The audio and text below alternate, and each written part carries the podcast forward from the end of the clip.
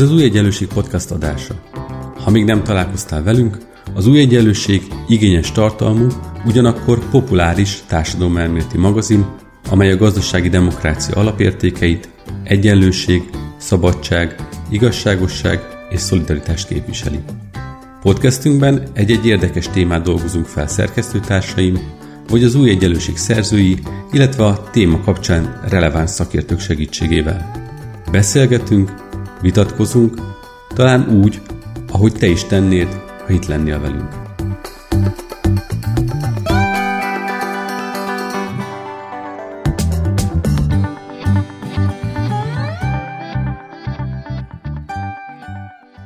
Üdvözlöm a hallgatókat, Bíró Nagy András vagyok, az Új Egyenlőség podcastjának szerkesztője, és mai adásban Argentinába látogatunk, abból az apropóból, hogy egy igazi földindulást hozó elnökválasztás történt Argentinában közelmúltban, és az új argentin elnök, akinek csak néhány extravagáns megmozdulására jutottak el eddig igazából hírek Magyarországra, december 10-én hivatalba is lép. Ebből az apropóból beszélgetünk Nagy Sándor Gyulával, a Corvinus Egyetem tanárával, Latin Amerika szakértővel arról, hogy mit kell tudni az argentin elnökről, és egyáltalán mi indokolta azt, hogy ez a földindulás bekövetkezett. Szervusz Sanyi, köszönöm szépen, hogy elfogadtad a meghívásunkat.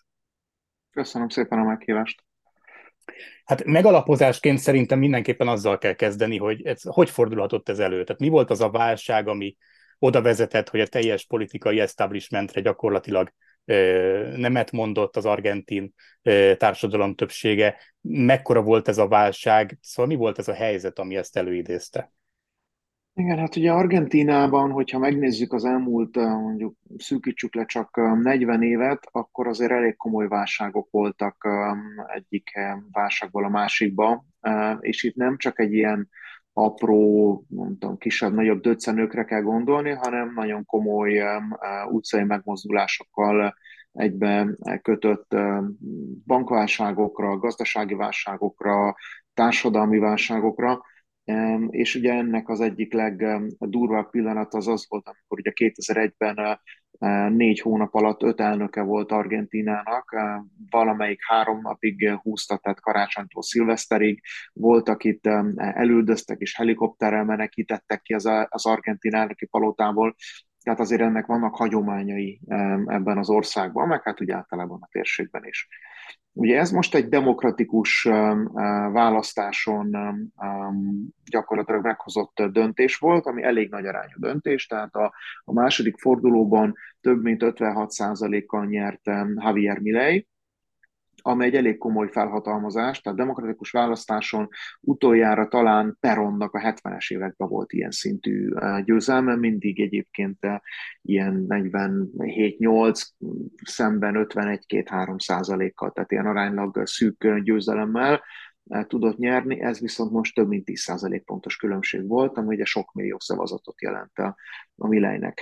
Ugye a válság az onnan indult, hogy nagyjából 20 évvel ezelőtt hatalomra került Nestor Kirchner, aki az előző, előbb említett néhány hónap alatt sok elnököt felemésztő válságot próbálta megkezelni, és Nestor Kirchnernek voltak olyan pénzügyi döntései, amik rövid távon úgy tűnt, hogy bejöttek. Ugye ez gyakorlatilag az argentin adósságnak, a államadóságnak a megfelezésével járt együtt, viszont magával hozott egy olyan hosszú távú problémát, hogy nemzetközi bírósági eljárások során gyakorlatilag Argentina szépen lassan elszigetelődött a nemzetközi pénzügypiacoktól. Voltak még más döntések is, amit egyébként Nestor Kirchner felesége, aki az ő utóda lett, tehát egy kicsit egy családi vállalkozás jelleggel működik Argentina e, már egy jó ideje. Ugye ez a Cristina Fernández de Kirchner nevezetű elnökasszony, e, neki voltak olyan e, hát ilyen gazdasági nacionaliz, nacionalizmusba hajló dolgai, a visszállamosított bizonyos cégeket, elég komolyan pörgött a korrupció, a nepotizmus az ő idején, és ugye ez bár négy évre megszakította Mauricio Macri, de a, a mostani válságnak az egyik kiinduló pontja az az ő elnökségére esik, ugyanis ő kérte az IMF-nek azt a hát majdnem 50 milliárd dolláros segélycsomagját, amiből még most is élnek a, a, az argentinok, tehát gyakorlatilag ez az egyetlen dollár bevételük van most már több mint négy éve. és ugye erre a Mauricio Macri elnökségét követően ugye rájött a Covid, és a Covid-nak egy hát nem túl jó kezelése, és ez pedig oda vezetett, hogy Argentína Covid előtt mondjuk körülbelül 25%-os szegénységi rátával büszkélkedhetett, ami régiós átlagban hát nem jó, nem is a legrosszabb, de nem jó, ez jelenleg 45% körül van. Tehát a lakosság 45% az ENSZ által megadott szegénységi küszöb alatt él, mondjuk durván két dollár nem ér el 800 forintot naponta. Mi volt az erősebb a, a, itt a földindulás mögött? A gazdasági válság okozta nehézségek, vagy a korrupció miatti nepotizmus miatti felháborodás, vagy ez a kettőnek egy ilyen toxikus keveréke inkább az, amiről beszélhetünk? Én azt gondolom, hogy csak önmagában a nepotizmus, meg csak önmagában az, hogy van korrupció, ez, ez Argentínában nem ver ki annyi szinten biztosítékot, hogy ezért egy teljes politikai elitet elzavarnának. Tehát ennek itt egy a, tényleg egy olyan típusú több szintű válság volt Argentínában, ami egyébként már bizalmi válságnak egy, egy nagyon komoly kicsúcsosodása, ugye a szegénység, az emberek egy része konkrétan éhezik, vagy hajléktalan, nincs munkája, az infláció megette a teljes megtakarítását.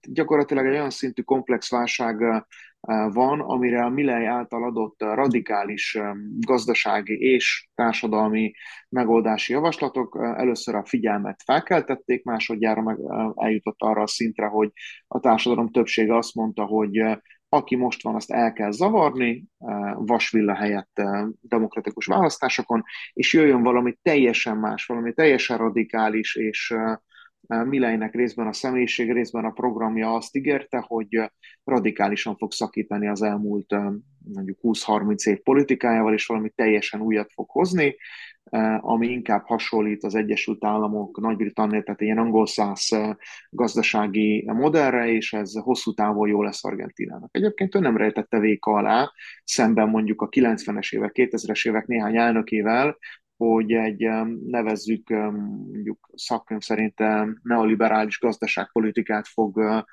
folytatni, tehát a tipikus, mint mondjuk az itthoni lakosság nagy része mondjuk a bokros csomagot tekinthette egy olyan típusú megszorítással egybekötött neoliberális gazdasági programnak, amihez, tehát Bokros Lajoshoz képest szerintem Milej, nem is tudom mihez hasonlítanak. Tehát, hogy a, a talán Bokros Matolcsi Milejhez képest azzal a programmal, amiben 94-ben előállt. Mindjárt erre is rá fogunk térni egy kicsit, de szerintem beszéljünk még egy kicsit arról, hogy az új argentin elnökről általánosságban mit kell tudni. Tehát mi az ő háttere, mennyire volt ő outsider, mikor szállt be a politikába, és, és, és mi volt a kampányában azon túl, hogy itt egy radikális változás lesz, olyan típusú ígéret, amit ki, kiemelnél? Tehát, hogyha nem csak általánosságban arról beszélünk, hogy neoliberális Igen. politika, hanem arról, hogy esetleg konkrétumok, amikre tömegek re- rezonálhattak, akkor miket emelnél ki? Tehát mi az ő háttere, és mivel kampányolt? Ugye alapvetően Javier Milei közgazdász, egyetemen is tanított az elmúlt 11 néhány évben, a nemzetközi pénzintézeteknél, bankoknál közgazdászként dolgozott, könyveket írt, és az elmúlt talán hat évben eh, elkezdett egy saját YouTube csatornát, tévéműsorokat, eh, tehát kicsit ilyen média személyiségé vált, csak az volt a különbség, hogy mondjuk közgazdasági szempontból értette azt, hogy amiről beszélt. Tehát, hogy egy, egy tényleg egy jól felkészült közgazdász, tehát azt nem lehet mondani, hogy mondjuk nem értene hozzá, olyanokkal lehet vádolni őt, hogy arra a válságra az a megoldás, amit javasol, nem biztos, hogy jó megoldás, de ugye ez már egy szakmai vita. Tehát felkészületlenséggel semmilyen formában nem lehet őt vádolni.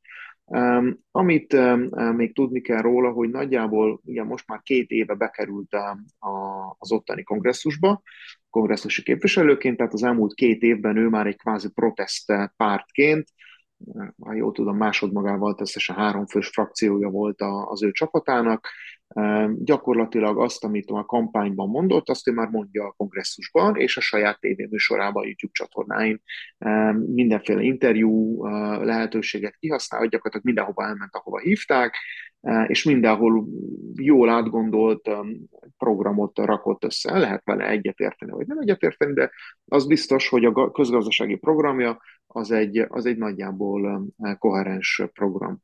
És ugye milyen ígéretek hangzottak el, mik voltak ebben nagyjából a koherens programban? Ugye Argentínában 100 120 százalék közötti infláció van. Tehát gyakorlatilag már annyira mindegy, hogy 100 vagy 120. Abban se vagyunk benne biztosak, hogy ez egy pontos szám. Ugye az alapkamat a 140 százalék most már, Gyakorlatilag ez azt jelenti, hogy az argentin pezóba vetett bizalom az a nullát érte el jelenleg Argentinában. Úgy meg történelmi hagyományai vannak, tehát a 2001-es már korábban emlegetett válságban, amikor az úgynevezett dollár, pezó egy az egyhez árfolyamot az akkori kormány megbontotta, és leértékelte a pezót, azóta gyakorlatilag az emberek nem bíznak a pezóban. Mindenki minden megtakarítását, ahogy tudja, dollárban tartja, a kis nyugdíjastól a vállalkozóig, e, és ugye a probléma ott kezdődik, hogy ez a hogyan váltjuk át a pezót dollárra, meg a dollár pezóra, és erre az akkori um, államigazgatás, tehát már 2001-től tehát többszintű um, árfolyamrendszer. Már azt sem tudom követni, hogy hány szintje volt. Volt, amikor hat különböző árfolyam működött, hivatalos árfolyam működött, tehát itt mindig hozzá kell tenni, hogy van egy úgynevezett uh, blue árfolyam, ami az utcai, uh, az ember kisétára, kája Floridára egy zacskó pénzzel, és ott a sarkon átváltják neki. Tehát van ez az árfolyam, meg van az az árfolyam, amit a különböző kereskedelmi bankok különböző mennyiségű átváltásra, különböző entitásoknak különböző szinten váltanak. És ugye ez hihetetlenül torzítja a piacot, tehát gyakorlatilag ez például az exportőrök számára, akik jellemzően agrártermékeket vagy nyersanyagokat adnak el, és abból ugye érkezik bevétel, ezt a dollár vagy euró vagy yuan bevételt egy előre meghatározott árfolyamon válthatják el, ami rosszabb, mint egy fekete árfolyam, de annál is rosszabb, mint amit egy magánszemély, ha jól emlékszem, talán 100-150 dollárért tudott átváltani hivatalos árfolyamon bankban pénzt, ami ugye még egy nyugdíjasnak is kevés alapvetően, tehát ők is akár Floridára mentek, Argentinbe, a Buenos Aires belvárosában, meg minden városban meg volt ez a hasonló sztori, itt az emberek mentek és váltották át a készpénzt. És ugye azt mondta Milley, hogy egyes számú program, hogy a pezót úgy, ahogy van, meg kell szüntetni, és be kell vezetni az USA dollárt. Úgy is abban hisz mindenki az országban, de gyakorlatilag ő hivatalosabb teszi azt, ami már 20 éve az országban működik, hogy dollarizált legyen az ország. Ugye ez jól hangzik, csak nem teljesen van így, mert azért a nyugdíjakat, a fizetések jelentős részét pezóban adják, ami ugye azt jelenti, hogy a, ezeknek a, akár belföldi cégeknek, vagy mondjuk az államigazgatásnak átállni dollárra, ugye ezért egy elég komoly dollár mennyiséget kellene felhalmoznia, hogy a következő x hónapban biztosan tudják ezt fizetni. Na most ez nincs. Tehát ugye ez, ezt egyébként Mile is bevallotta még a kampány alatt, hogy az a dollár mennyiség, ami mondjuk az argentin állam számára szükséges lenne ahhoz, hogy a közalkalmazotti fizetéseket, nyugdíjakat, stb. ki tudja fizetni, az jelenleg nem áll rendelkezésre. Viszont megkérdezték, hogy nagyon jó, de akkor miért hozza ezt programnak, és azt mondta, hogy azért, mert ezt a dollárt elő lehet teremteni aránylag rövid úton, és ez a rövid út pedig számára részben az IMF következő hitelösszegének a lehívása, illetve egy elég durva privatizációs program, tehát az összes olyan állami céget, Eh, ami azért jelenleg a részben a korrupciónak, részben ilyen mindenféle pénzpumpálásnak, meg ugye nem túl eh, jól működő menedzsmentnek köszönhetően viszi csak a pénzt, nem pedig hozza, ezeket privatizálni akarja. Ezt a, pill- a nulladik pillanattól fogva ezt elmondta, és plusz még azt is elmondta, hogy ugye az az elég eh, komoly lítium és olaj, illetve gáz tartalék, ami van az országban, ugye azt a hallgatóknak, nézőknek mondanám, hogy a Chile, Bolívia, Argentina határvidékén, ami ez egy elég nagy, földrajzilag egy elég nagy terület, az jelenleg a, a világ legnagyobb lítium lelőhelye. A csileiek és a bolíviaiak már elkezdték kitermelni, ők alapvetően a csileieknél állami tulajdonban van, Bolíviában meg ilyen vegyes, tehát vannak koncesziók, és a külföldi cégek is jöhetnek, meg van bolíviai cég, Argentina nagyjából azt az utat választotta, mint Chile, hogy állami kézben tartja a kitermelést, és hát ezáltal a bevételeket is. Viszont hát itt rengeteg pénzről van szó, rengeteg lopási lehetőséggel, amit ki is használnak, vagy eddig kihasználtak, és erre azt mondta Milej, hogy koncesszió, majd a piac megoldja, és szépen kitermelt mennyiség arányába szépen jön Argentinának a pénz, és ő nem kíván ebbe pénzt fektetni. Na most így elég gyorsan, elég sok milliárd dollárt lehet összeszedni, tehát hogyha az olaj, gáz és lítium céget részben privatizálja, részben új koncesziókat ki, akkor itt hatalmas mennyiségű pénzről beszélhetünk, ami be fog áramolni az országba. És egyébként érdekes, hogy a piac validálta is ezt az ötletet, tehát a Milály választási nyeresé, tehát választási eredményét követő egy hétben Először 30%-kal mentek föl az árfolyamok, azoknak az állami cégeknek az árfolyamok, Milájnek a privatizációs listáján vannak rajta, utána ez beállt nagyjából egy 20%-ra, ami azt jelenti, hogy a piac elhiszi, hogy ezt privatizálva lesznek, és hogy ezeknek a cégeknek van piaci értéke. Na hát most már elég szépen körülírtad a neoliberális receptnek néhány elemét, mint ahogy ez a privatizáció tömeges privatizáció formájában is ugye előre látszik. A hallgatók egyébként pont a lítium történettel elég jól megismerkedhettek. Néhány hónappal ezelőtt volt róla egy adásunk itt az Új Egyenlőség podcastján az argentin, csilei, bolíviai lítium készletek kapcsán, és külön is rákérdeztem volna, hogyha most ezt magattól nem, nem mondod. Viszont rámutatnék akkor arra a talán ellentmondásra, és kérlek, hogy akkor ezt old föl, hogy ugye itt egy hatalmas szegénység is az, ami előidézte ezt a nagy földindulást az argentin politikában, amit azt mondtad, hogy 40-45 százalékos szegénységi ráta van. Jelenleg Argentinában ez egy 40 millió fölötti ö, ö, lakosságú országban, ez egy 20 millió embert jelent körülbelül. A neoliberális recept az nyilván nem csak a nagy vagy nagy cégekre vonatkozna, hanem vélhetően olyan dolgokra is, hogy egészségügy és oktatás legalábbis egy részleges privatizáció formájában. Erről is majd beszélj kérlek, hogy ez így, így van-e, jól, jól olvastam-e az argentin lapokból. E, ami viszont ezzel ugye összefüggésben lehet, hogy akkor kik szavazták meg ezt a nagy változást, véletlenül nem azok, akik a társadalmi ranglétrának a legfelsőbb részein vannak, vagy hát valószínűleg azok közül is, akik a legtetején vannak és érdekeltek abban, hogy sokat kaszáljanak, de nyilvánvalóan sok szegény ember is szavazott erre a radikális változásra, amit a láncfűrészes elnökjelölt megjelenített. Tehát összességében az lenne a kérdésem, hogy nem, nem az lesz-e a végeredmény ennek az argentin receptnek, amit az új elnök kínál, hogy a szegények végül csak egyre rosszabb helyzetbe kerülnek a neoliberális receptnek köszönhetően, holott ők szerettek volna a legjobban változást az életükben pozitív irányba. Um, azt gondolom, hogy ha megnézzük a, a választási eredmények földrajzi uh, elosztását, akkor azok a területek, amik tipikusan a peronista, kétnerista társaságra szavaztak az elmúlt húsz évben, nagyon komolyan átálltak Javier Miller irányába. És ugye ezek azok a területek, tehát Buenos Aires nagyvárosnak a külső területei, meg még van egy-két nagyobb ipari város, Mendoza, Rosario, hasonló, ahol az emberek van, ahol 60% fölött Milleyre szavaztak. Ott, ahol mindig is a kékneristák nyertek elsőbről többséggel, most ilyen hajszál híja épp, hogy talán elérték a, azt a szintet, amit a, a Milleyre eladott szavazatok száma mutat. Ami azt jelenti, hogy hatalmas a kiábrándultság eh, abban a kéknerista programban, hogy akkor elveszik a gazdagoktól, és odaadjuk a szegényeknek. Mert a szegények azt látják, hogy igen, ez 20 éve megy, és nem lettünk gazdagabbak, nem élünk jobban, sőt, egyre rosszabbul érünk. Tehát akkor lehet, hogy az a, a másik típusú projekt, amit a Milány mond, hogy az államnak semmi keresni valója a gazdaság jelentős részében, leszámítva ugye a tipikus tankönyvi éjjeli állam szerepet, amit ugye bizonyos szabályozás megadja a kereteket, legyen igazságszolgáltatás, stb., és minden más majd a piac megold. Ha neked van ötleted, akkor menjél előre azzal az ötlettel, keres pénzt, és ne arra várjál, hogy az állam minden hónapban küldje neked a segélyt.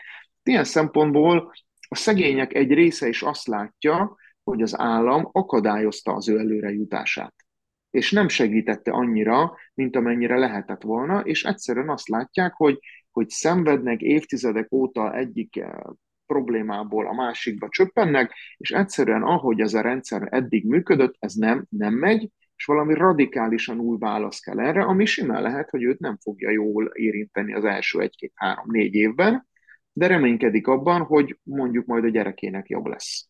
És sajnos olyan szintű szegénység és elkeseredettség van a, társadalom egy jelentős részében, ami azt mondta, hogy nem kérünk az államból tovább.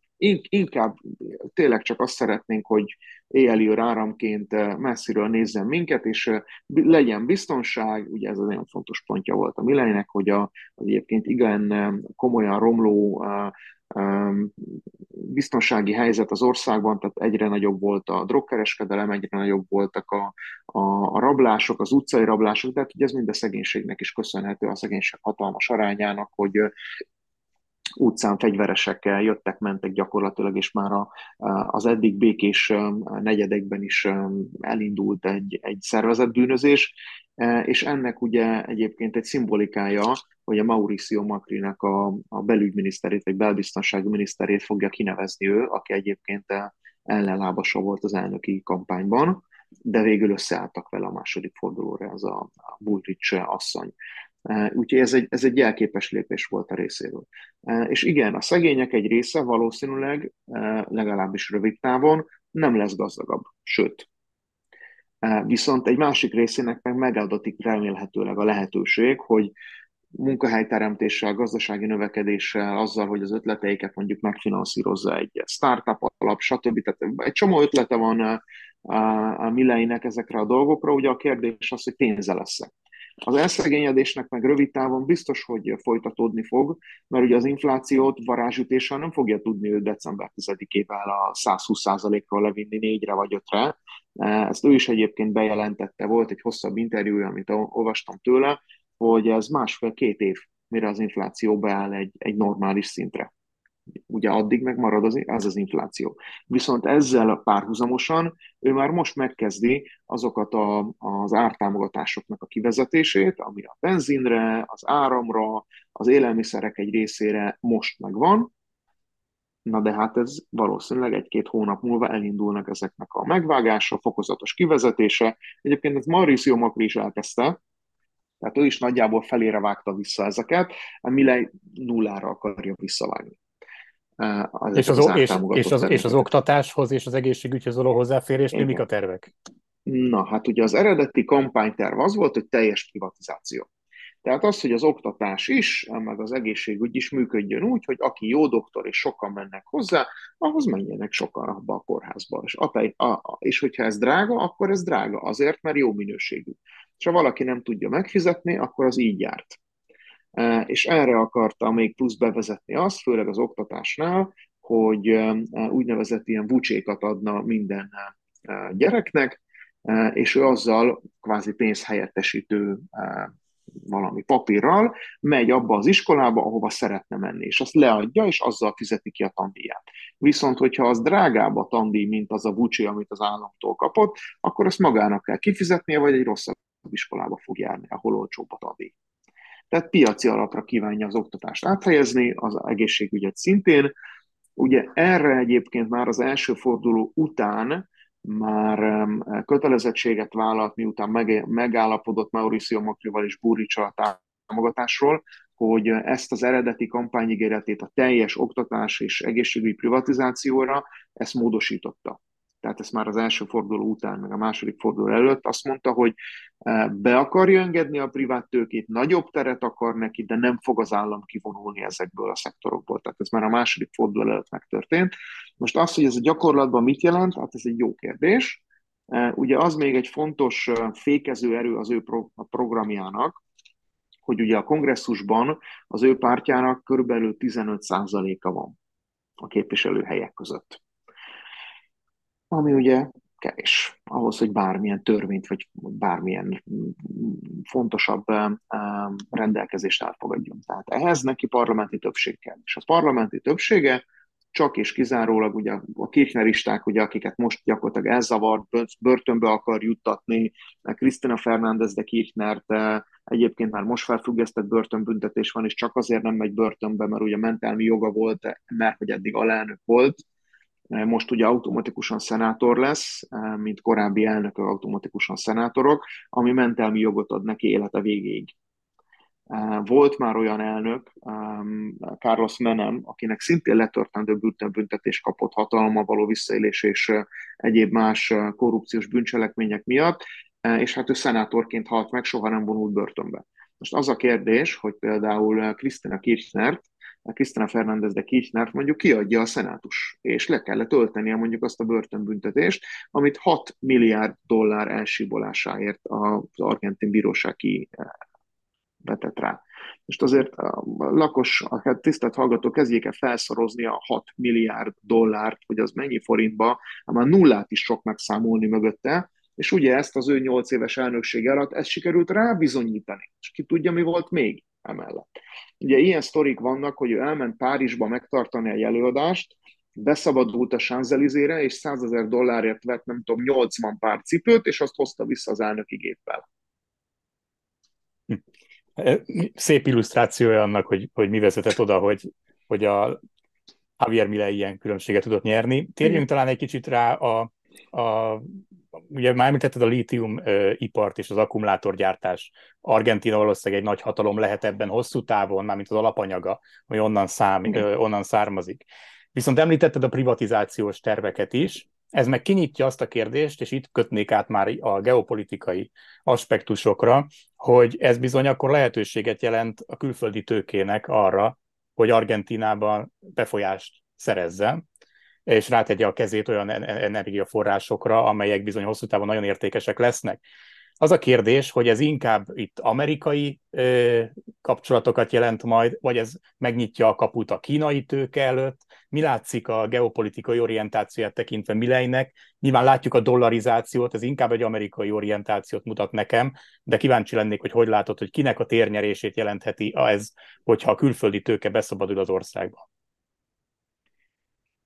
Az egy érdekes kérdés, és a válasz nem lesz túl precíz, mert megint csak ugye a kampányigéretekből, meg a korábbi beszélgetésekből, interjúkból tudunk kiindulni, ahol Milej nagyon szitte Kínát.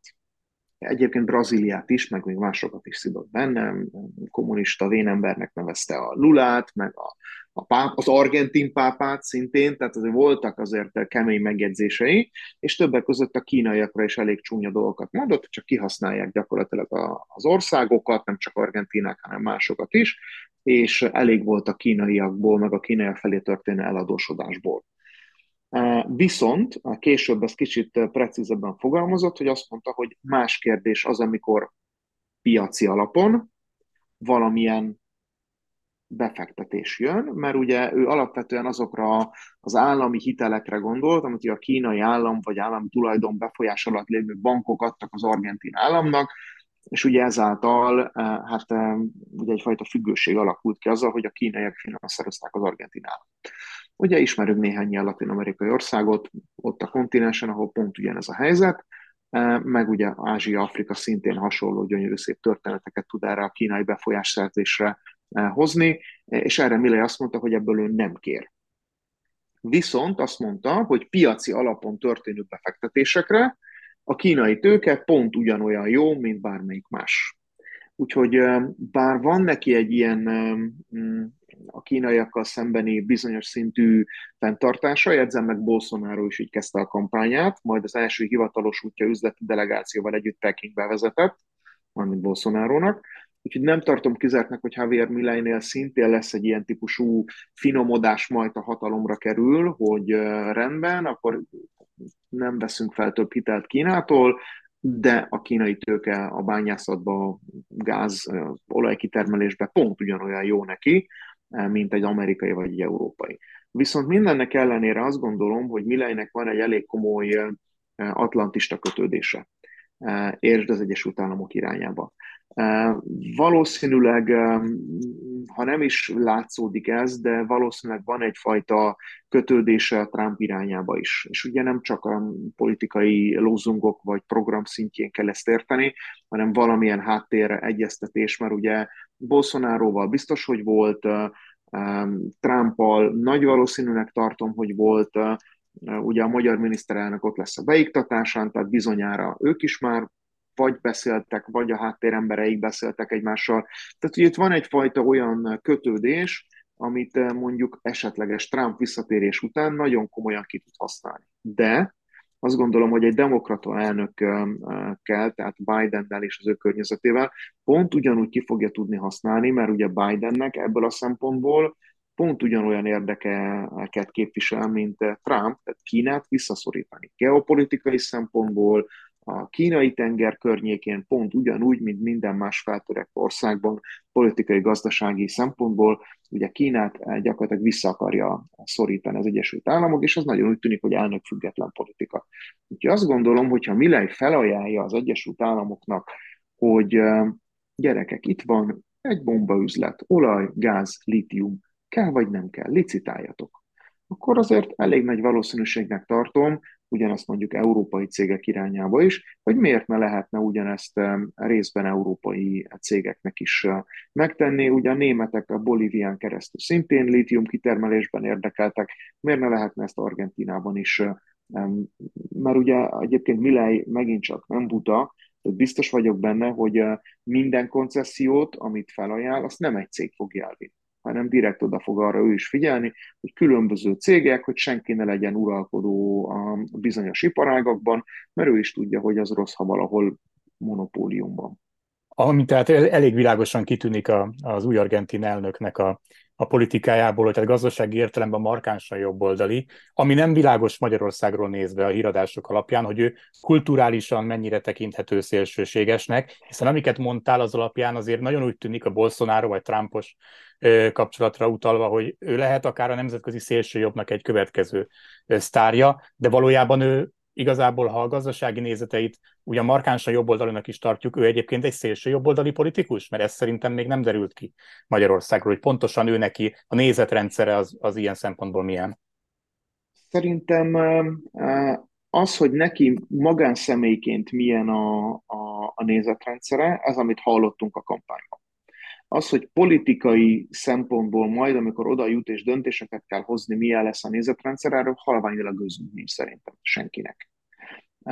Ugye kampányban elhangzott ilyen, hogy a, az emberek belső szervét mindenki adhatja, veheti szabadon, meg um, ugye az abortusznak a teljes betiltása, tehát ugye ez, ez jellemzően inkább egy jobboldali társadalompolitikának a, a jellemzői, viszont azt gondolom, hogy ebből semmi nem lesz. Tehát ugye Javier Milei most már politikus. Tehát valószínűleg ő is szeretne négy év múlva újrázni, ami azt jelenti, hogy bőven elég lesz neki a gazdaságot talpra állítania, teljesen felesleges belemennie olyan típusú harcokba, ahol egyébként a lakosság vagy a társadalom jelentős része az ő véleményével ellentétes szempontokat kedvel. Ilyen egyébként az abortusz, tehát Argentinában nagyon liberális az abortusz szabályozás, és ez az ottani lakosságnak ez szimpatikus. Tehát azt gondolom, hogy nem fog olyan szélmalom harcokba belemenni, hogy az emészze fel az a politikai tőkéjét és idejének egy jelentős részét, amikor a gazdasággal szerintem ő el lesz foglalva a következő négy évben. Én azt gondolom, hogy ezek politikai lozzungok voltak, és társadalmi szempontból sokkal kevesebb energiát fog arra fordítani, hogy most mi legyen a, a, az LMBTQ jogokkal, meg mi legyen a melegházassággal, meg mi legyen az abortussal, meg mi legyen a nem tudom, egyéb más dologgal, amiket mondott. Szerintem erre se ideje, se kedve nem fog maradni. Köszönöm szépen, ez szerintem hibátlan végszó is. Köszönöm, Sanyi, hogy itt voltál velünk, és segítettél megérteni az argentin fejleményeket. Köszönöm szépen a meghívást még egyszer. És biztos vagyok benne, hogy a következő időszakban is figyelemmel fogjuk követni, ahogy szoktuk is időről időre azt, hogy Latin Amerika fontos országaiban mi történik. A hallgatóknak szeretném megköszönni, hogy ezen a héten is velünk voltak, és hogy mondani szoktam, a következő hetekben és hónapokban is hasonlóan izgalmas témákkal fogjuk folytatni a viszonthallásra.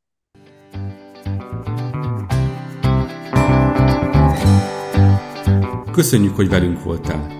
Olvas minket az újegyenlőség.hu oldalon, nézd meg videóinkat a YouTube csatornánkon, és kövess minket a Facebookon. És hallgass meg a következő podcastünket. Ha tetszett, akkor szólj barátaidnak, ismerősöidnek is.